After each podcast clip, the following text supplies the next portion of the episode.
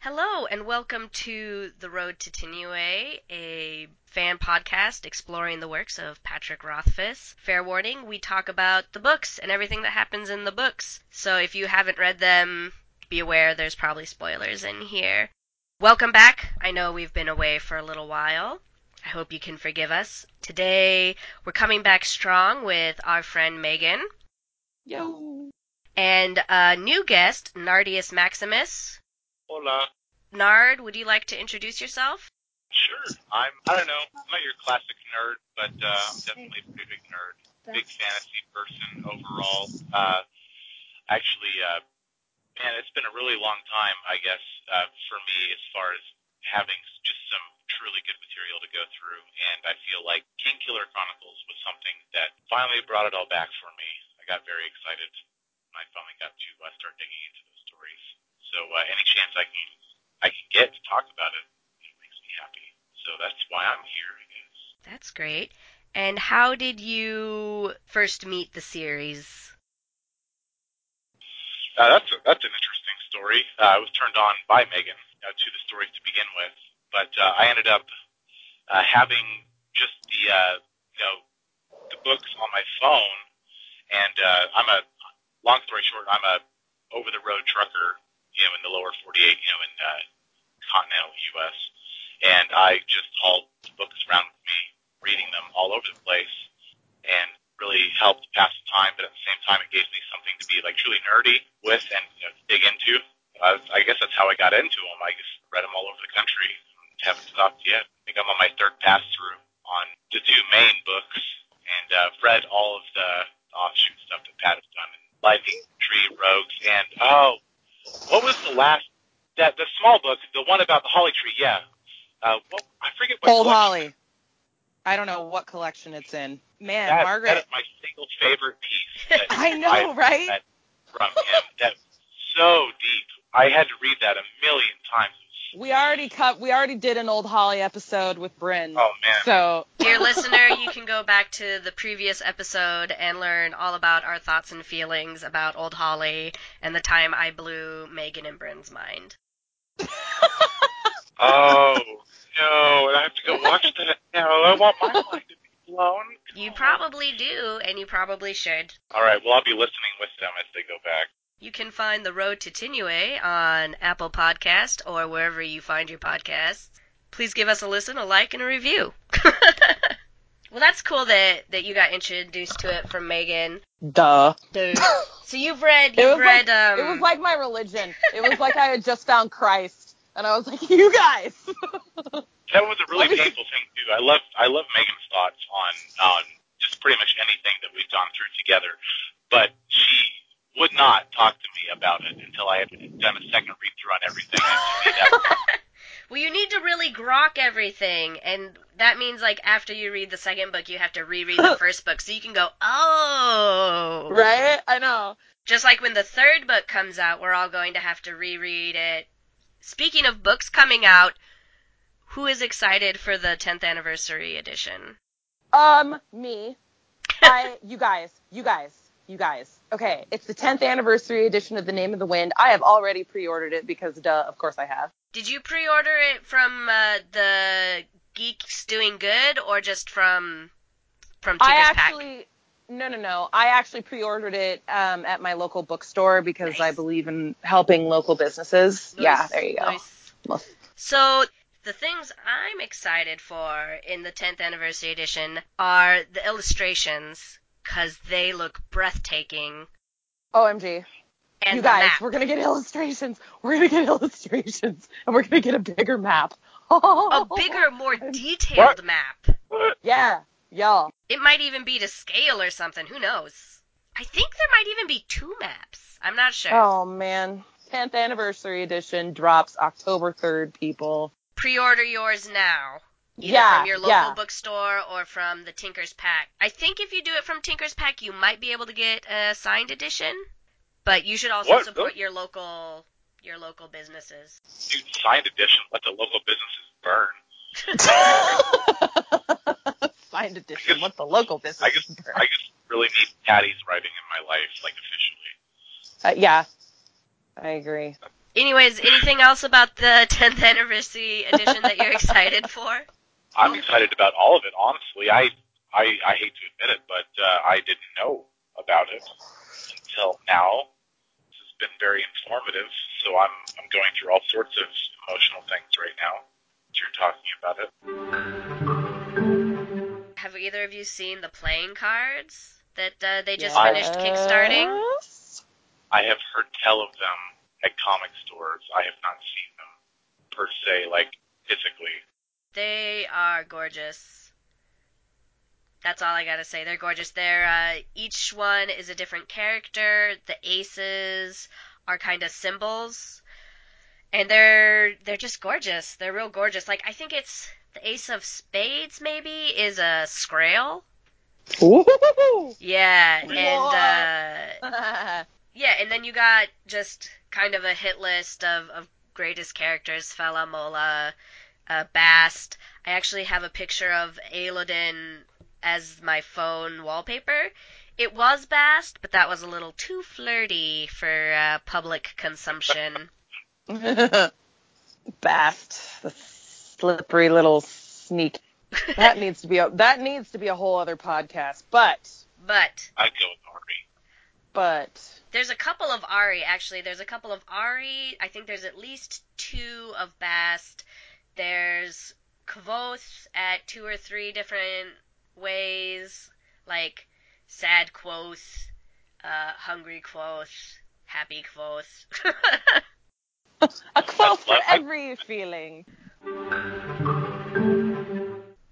Who wants to start talking about our friend Skarpi? Me, Go. pick me. Okay. I Okay. choose. I said what? I said, I choose you! Make Special it attack, two. Skarpi! I think I said in the first podcast that you had me on called his name is Dagon because we couldn't remember that one guy's name. I said that Skarpi and Chronicler were for me the two most interesting characters of the two novels. And I my reason for that was because of everything and everybody in two books which are pretty decently sized books they we don't know crap about them. Like we meet them one time. We meet Skarpi one time in the first book, and then he just drops off the radar. Well, he was mentioned, so like we sort of meet him twice because he's talked about, and then we actually interact with him. Okay, yeah, that there we go. So, but then eh, the reason that that sticks out so much to me is think of all of the other characters that we know so much about. And maybe we don't know everything about them. Denna's a really good example. Devi is an excellent other example. Auri, I could go on here. Bast. But there's still at least a little something there where we can speculate a little bit farther. With Skarpi and Chronicler, it's just like, why are you here? I feel like you're you're the jokers in the deck. Like, I know you must serve some purpose. I don't but it depends on the game we're playing and I don't know which game that is. So, Skarpi, uh, I was thinking about him more recently because I've now read The Name of the Wind probably six times. Well, first, let me bring it back because what I want to talk about overall is the Talayan. Is it Talayan? Talon. Talon, thank you. The Talon Talon. religion. There we go. Talu- Talon religion. Talu- Talu Yes, Talon. Thank you. Merciful Talu. Someone's cringing because you're not doing that. So, if we are mispronouncing it, please contact us and let us know. you know, when I read it, I, I've been saying Talu in my mind. I don't know why. Talu, though. Because you're a terrible Anyway. person, that's why Megan. I It was know. like Harry, I know. with Harry Potter, Hermione. I said Hermione for like. Me too! Until I saw the That's first okay. movie, I said My life. Hermione. Right? Thanks. And then I felt like the biggest douche. I was like, oh, that's a classic British name, you dumb American. Yeah. Hermione, is that French? Interesting. Hermione. Mine Mine was I don't, M- mine was Hermione. Was I'm ninety percent sure that's why in the fourth book, Viktor Krum is like, like they have that sound out part, and he's like, Oh, I know. Hermione. Oh, I know. It's- oh, I know. That was for about us. literary devices. Oh, so so Taylor is our Hermione. Well, I think the entire book is our Hermione. A- Uh, Any word, yeah. I'm sure we're saying That's a good point. That's a good Yeah, point. the first one would be would be quoth or quoth, however you want to call it. I actually got that one pretty easy. Yeah, it's like did. Quoth with a V. Quoth. Yeah, it's like quoth with a I V. think- It's both. I think you hadn't tell me that. You're like, no, it's not Kavothi. First, I want to talk about Trapis. All right. I haven't heard a lot of uh, introspection introspection on Trapis, so it would be nice to. Other than Well, the first thing that I think everybody could come to a consensus on is that Trapis was at some point part of the church and that he left for whatever his reasons are. Let me just tell you my feelings on Trapis and his story and then I, you know, then you guys tell me if I'm crazy. So Trapis, he tells the story, I believe, of Tehlu and the burning wheel and how um, it's very much you know, and of course it's going to be because the story of Jesus is not unique by itself outside of this particular fantasy world, but it's a very, the story of Tehlu that Trapis tells is very Jesus-y. Tehlu slash Menda. Yeah, exactly, because Tehlu Uh-huh. impregnated Uh-huh. her. Yeah, It's actually uh-huh, it's see. a, it's kind of Zeusy Is it Zeusy? a little bit. It might be a A little lot of- Zeusy. well, I I agree, but Zeus Zeus was Zeus. You're welcome. He was not nearly the martyr that Tehlu was. If if anything, like Tehlu was martyr like 4.0. Like we're we're trying to sell AOL to the world with Tehlu's martyrdom. The only Zeusy part, I guess, is just the you're gonna dream about like standing in the rain and then you're gonna be pregnant. Hey.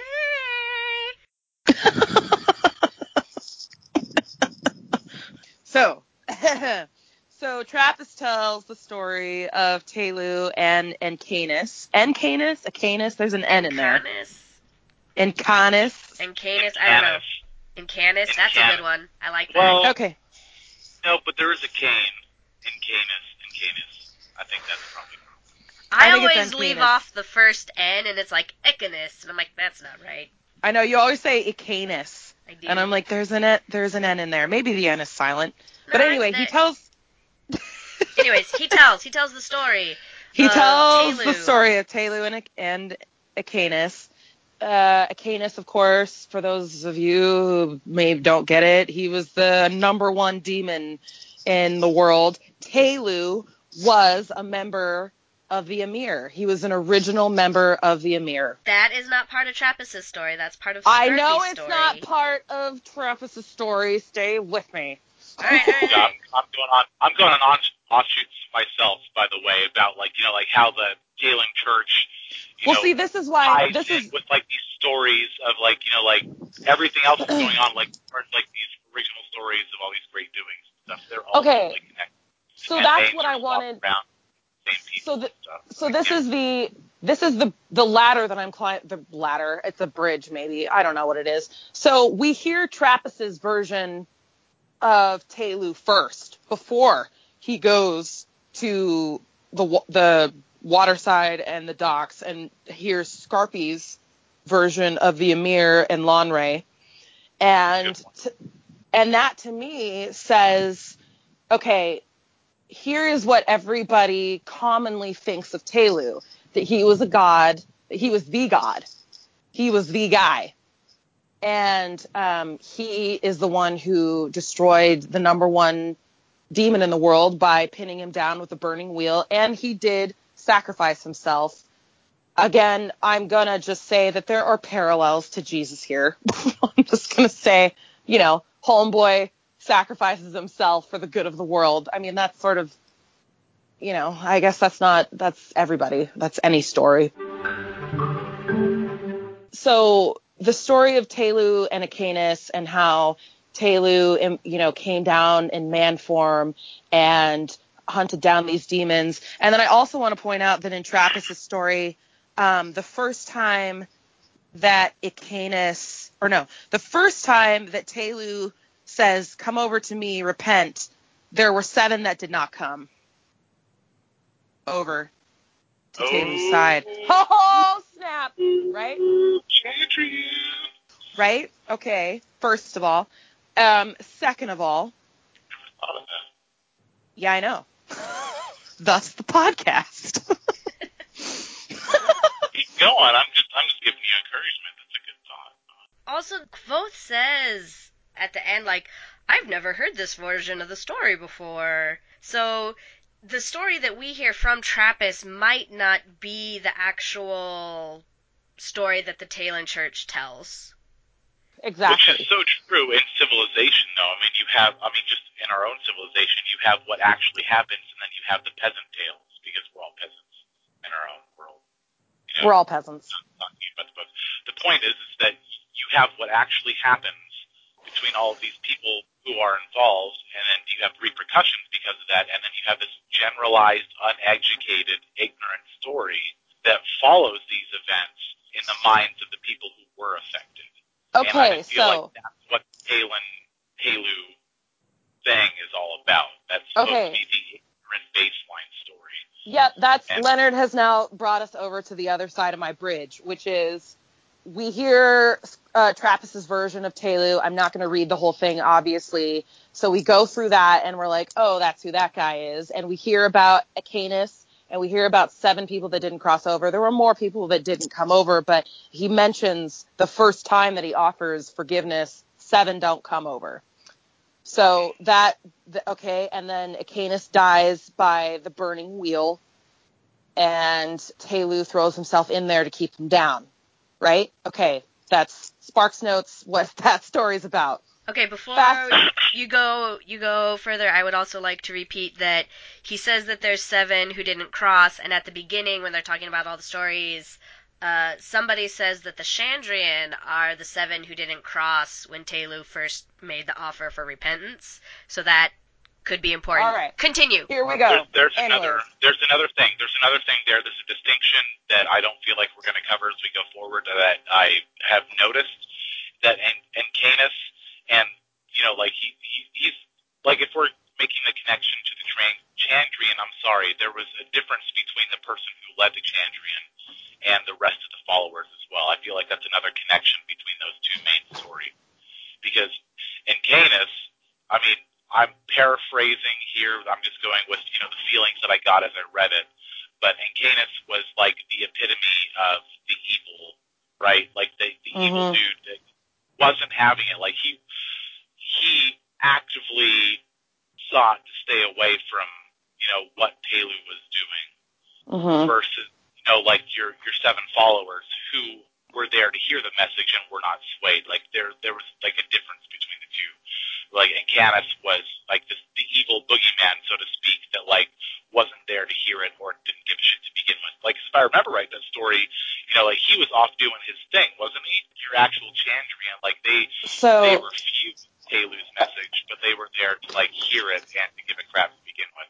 Well, okay, depending so on where the Chandrian came from, like if they are that original seven or not.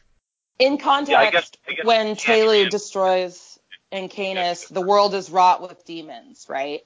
And everybody's like a dick, basically. Is that that's how the beginning of Trapis's story um, sort of starts? Is that everybody is just losing the, like everybody's just being assholes all over the place. Um, because there's demons in the world and some people are possessed by demons and some people are just, you know, and all of that. So, Encanis, no, he was just the biggest, baddest demon in the land at the time, for context. But the world was full of demons. Can you refresh my memory really, really quick? Uh, and Canis never received the message from Tehlu, correct? No, like, no, no. Tehlu doing thing, wasn't he? Like I swear no. that's how they introduced him in the story. So like Taylor was chasing like Canis. Well, okay, so right. Mandra, the the human version of Tehlu basically he did that first thing where he's like, come over to my side and, and you'll have forgiveness. Seven didn't cross over. And then he left from that place and he started chasing Encanis throughout the land. Well, he didn't like immediately stop ch- start. Like he was just kind of going around to everybody, being like, "Hey, everybody, let's you better get on my Tehlu train." He walked from town to town and he destroyed demons, but the one demon he could never catch was Encanis. So here's the next part of what I was going to say, which was so we get the Tehlu story, and then we get Skarpi's story, which is about Lanre and his betrayal of the beautiful city, right? Mere tyranny. I'm what?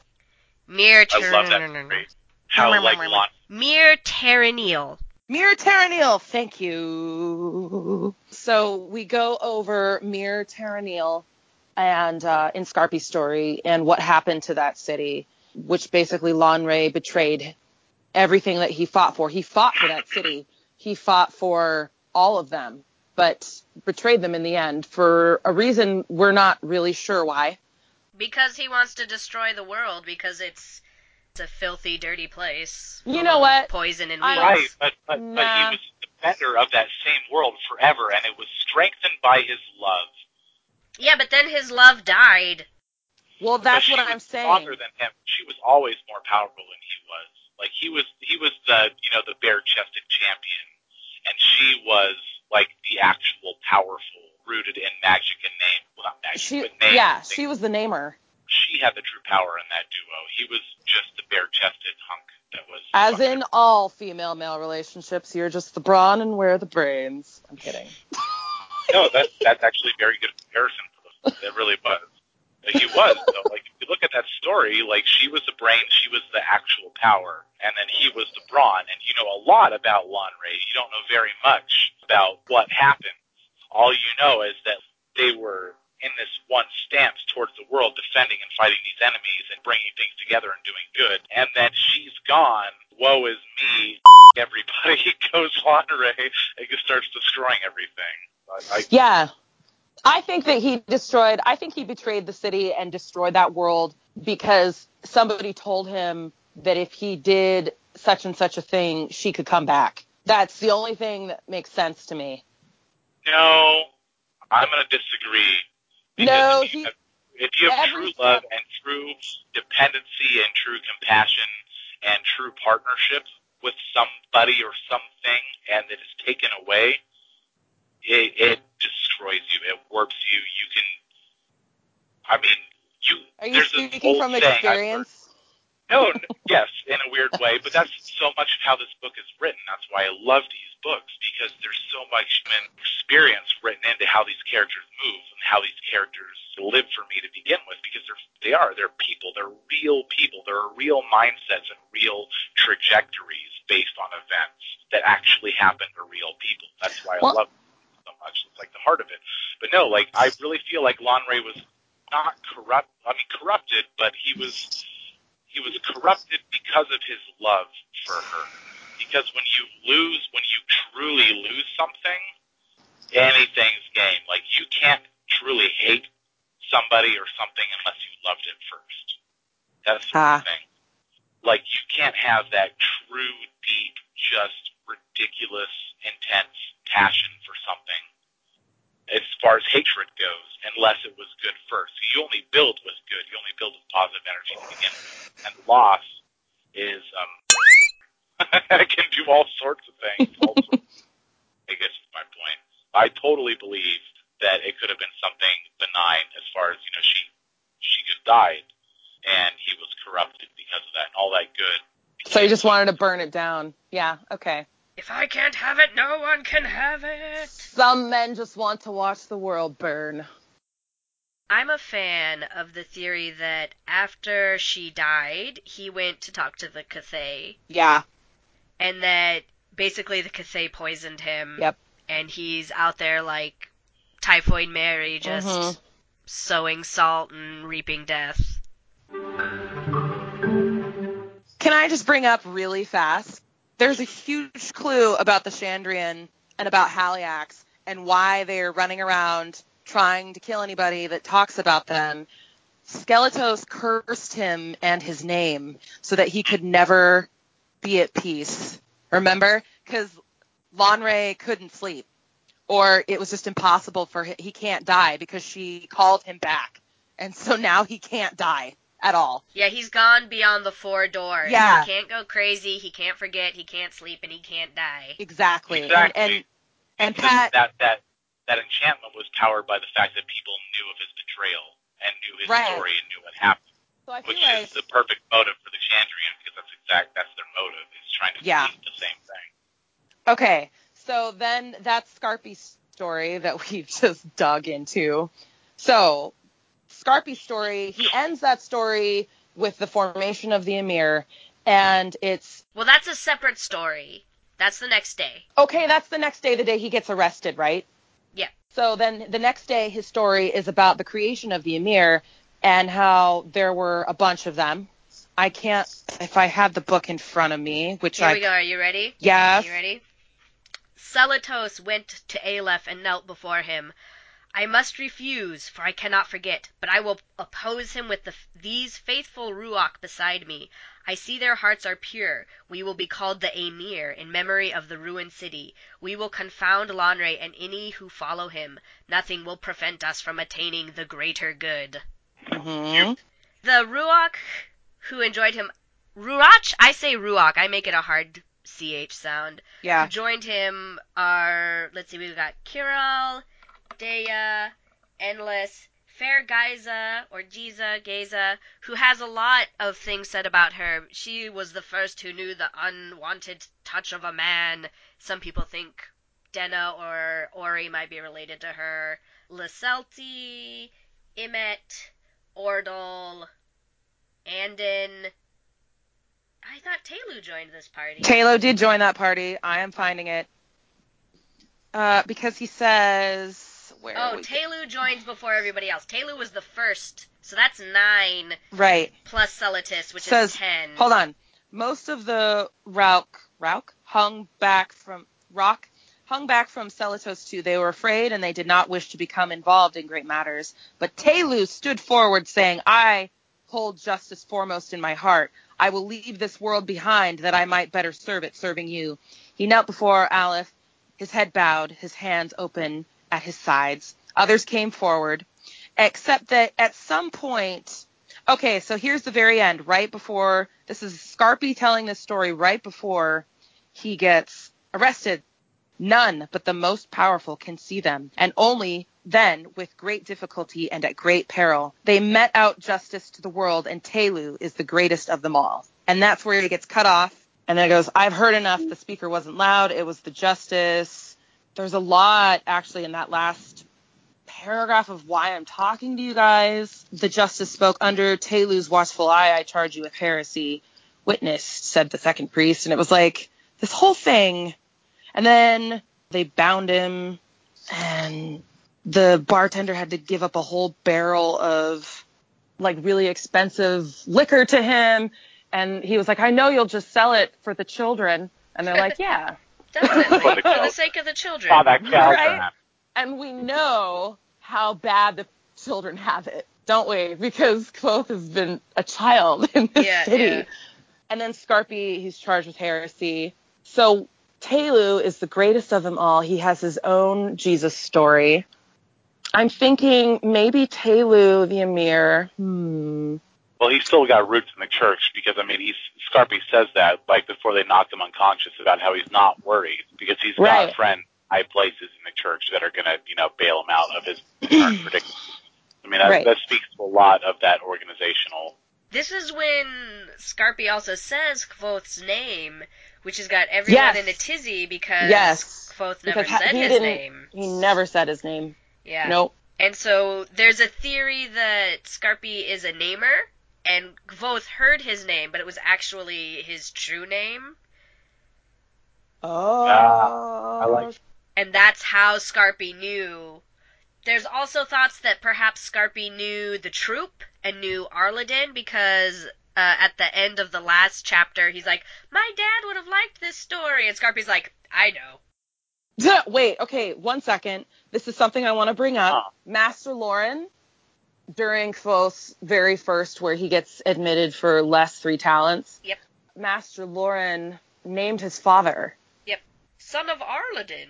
you son of Arliden, and also didn't his troop wasn't his troop like top? They were pretty high as far as who was name they were riding under. Is that Yeah, not right? Lord Greyfallow. Lord Greyfellow, right. I'm just saying there's stuff going on here in the background over here that is making me my I'm really excited because now I'm starting to see how big the world Pat made. Going back to what you were talking about, like, so I mean, obviously Skarpi and uh, Chronicler are involved in the same whatever they're involved in Right. one another. And you know, it's it's got its roots in the church and in you know proper society in the world too, which is interesting. And uh, I mean, I like what we were talking about. Like, like which way do you want to go with it? Like, like does he know Kvothe's name because he's a namer, or because the Amyr are just as vigilant as the Chandrian can be? There's there's a I lot feel of like un, It seems to me, it seems to me that there is something protecting him throughout his journey. I, and you start to notice it. That sequence with the religion, initially, I, I want to talk more about why we think Tehlu gets his own religion and why telling the story of all of the Amyr is now heresy. Well, telling the story of the Amyr itself is not heresy because the Amyr existed as a historical thing. Okay, but the way Skarpi was telling it, he wasn't Skarpi's saying anything. Version. Skarpi saying Right, no, that okay. Tehlu was one of many, that Tehlu was one of the Amyr, that was heresy. That's what I'm saying. Well, of course, if if you went into a Catholic church in the 1500s and was like, Jesus was one of the many angels who came to do good on earth, you too would get burned. No, it's a good point. No, she makes a good point though. I, I don't know. Also, he, Skarpi mentioned Aleph, and the Tehlins never really talk about him, it, Right. them, she, they. But then do we want to talk about why? Because then the other thing that I think is do do we want to talk about what iron must do to demons and how that's related What do you mean? somehow? Well, because Bast can't have iron around him at all. And and we know that he's not Encanis, he's he's maybe is he a demon? He's, a from the Fae. Fae. So- right, I know. But that's what I'm saying. Well, here's the is like they said Mm. it seems to me like if you go back to the the Tehlu origins, the one that Trapis told, all the way back, here we go. What if the world wasn't full of demons? What if it was just the Fae and them were together, and well, humans we know and that they Fae? Were together at one point. Then they had everything go down with the moon, and Right. you know, all of that, and they separated everything. But then, well, so you- so then that must be the split, right? Okay, so then What- go all the way back down. So what if the story that everybody has been told is just the lie, like the tale, like the religion? I don't know. I just feel like there's a huge, just huge thing back there, and the religion. I just wonder if anybody's talked about it, so that's why I brought it up. All right, so and uh, here's what I got. Uh. are you are you ready? So in the second story that Selitos or that Skarpi tells, when the Ruach, which I read somewhere is another word for angel in a different language, so of course it is. that's how I think of them. But also, uh, so they're all talking to Aleph, and Tehlu comes forth. Forth, I will hold justice in my heart. I will leave this world behind. right. I might better serve it, serving you. And then he becomes one of the Amyr. I Right. I strongly believe because also, Felurian says none of the Amyr have ever been human. Uh huh. And when the Scrael come, and everybody's like, it's a demon! And when the Skinwalkers come, and everybody's like, it's a demon! Kvothe and Bast recognize that the Scrael are creatures of Fae. The demons and the Fae are the same. That's I Yep. agree. That's it perfectly. That's what I was. That's that's okay. So that's what I was trying to ask is if we felt like that was true. So the demons and the fae are the exact same thing. Yeah, two Okay. two sides of the same coin. Yep. And basically, Huh. Pat is a genius. He's writing his history for the events of this world that everybody is living in. And he just breaks it up and overlaps everything, changes names, dates, and acts and deeds to a point where everything is crazy confusing. and we're pretty much hearing the same story three different ways from Sunday At least. with different characters and trying Yeah. to piece it all and Yeah. understand what the hell is happening in the best way possible because that's not meant to be negative. Skarpi, Master Lorren, maybe Chronicler, though he doesn't know it. Um, who else? Lorren, I don't think I don't think Elodin. I think Elodin is on and something else entirely. Elodin is something. He's his own thing. He's his own ministry. But anyways, those guys that I named before, there's a background here protecting Kvothe. Do you think as the Amyr or just as, oh, we like this guy and we're some secret organization? We're actually Chandrian. We are all Chandrian.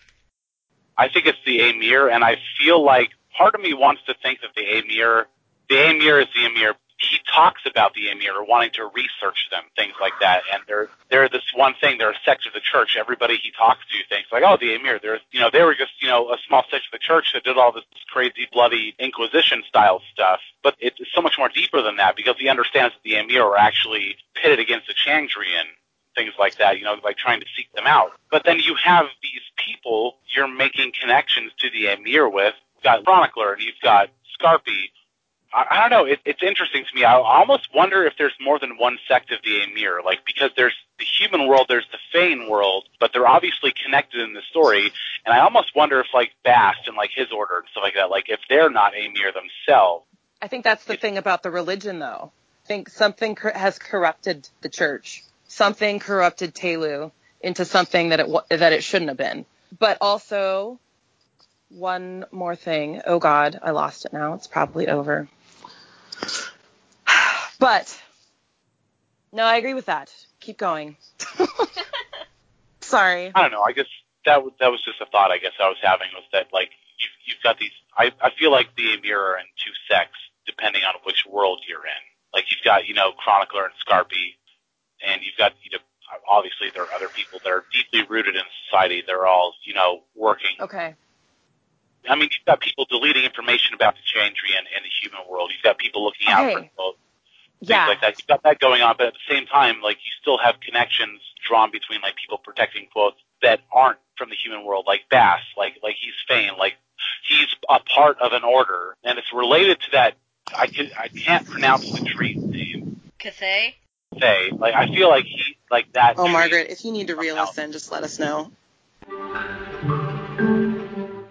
How many of the Chandrian have we run into?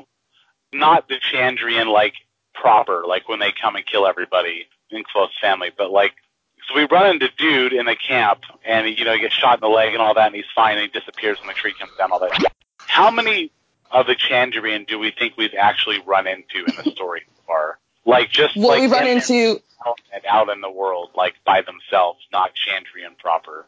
Because they all have a place doing their own thing in the world per that one guy that Kvothe crashes a tree down on top of in the tent, but, you know, doesn't kill him at all. that was Cinder. That was not Cinder. It was totally Cinder. In the It was bandit totally camp, Cinder. No, In the wasn't. bandit camp, He yeah, says he totally recognizes him. And then the No, Cthaeh but he- confirms it. No, he, he recognizes other people too. I always thought it was a bald dude with the beard. No, it's It Cinder. wasn't Cinder. It was Cinder. I'm re- I'm, mm, I'm getting back in. No, I'm, All I'm right. rereading that. Put it in your pocket, dear. Okay. Please. Thank you. Margaret, what do you think of the Chandrian? Because they're like all silly children's tales. What if that's like the Amir trying to get people to just shut up for a second about him? Because what if that's how they're trying to find them? Because if everybody's calling his name, they go there, right? Well, obviously they can't pop up every single time their name is said. I think it has to be a reoccurring thing, sort of get their attention. Right, which is why the Amyr have deleted it to silly, you know, they've they've cut it down so that it's not to- it's a folk tale. It's a funny, silly story. Do you know what I mean? It's a fairy tale, isn't it? You think the Amyr edited out the uh, Chandrian's information from libraries, not the Chandrian or people working for them, trying to keep themselves secret and mysterious. No, I think the Amyr did because I think that they're still pursuing them. They must still be, because even Felurian was like, she threatened to be very violent at Kvothe. I can't remember the exact words because I don't have it in front of me, but I remember because he asked her, he's like, oh, I should ask her. And he asked her, and she's like, haha, shut the f- up, sweetheart. like, we don't talk about basically, that. She's like, no, no, nope. she gets all mad about it. Do you think the Chandrian can travel between worlds? Obvi- oh, Absolutely. yes. With with There's no, there's no like way just they can. no problem because it's been sort of established that you have there's a trick to it. There's certain places and certain times where you can cross over. Do you think the Chandrian have the ability to just pop in and out?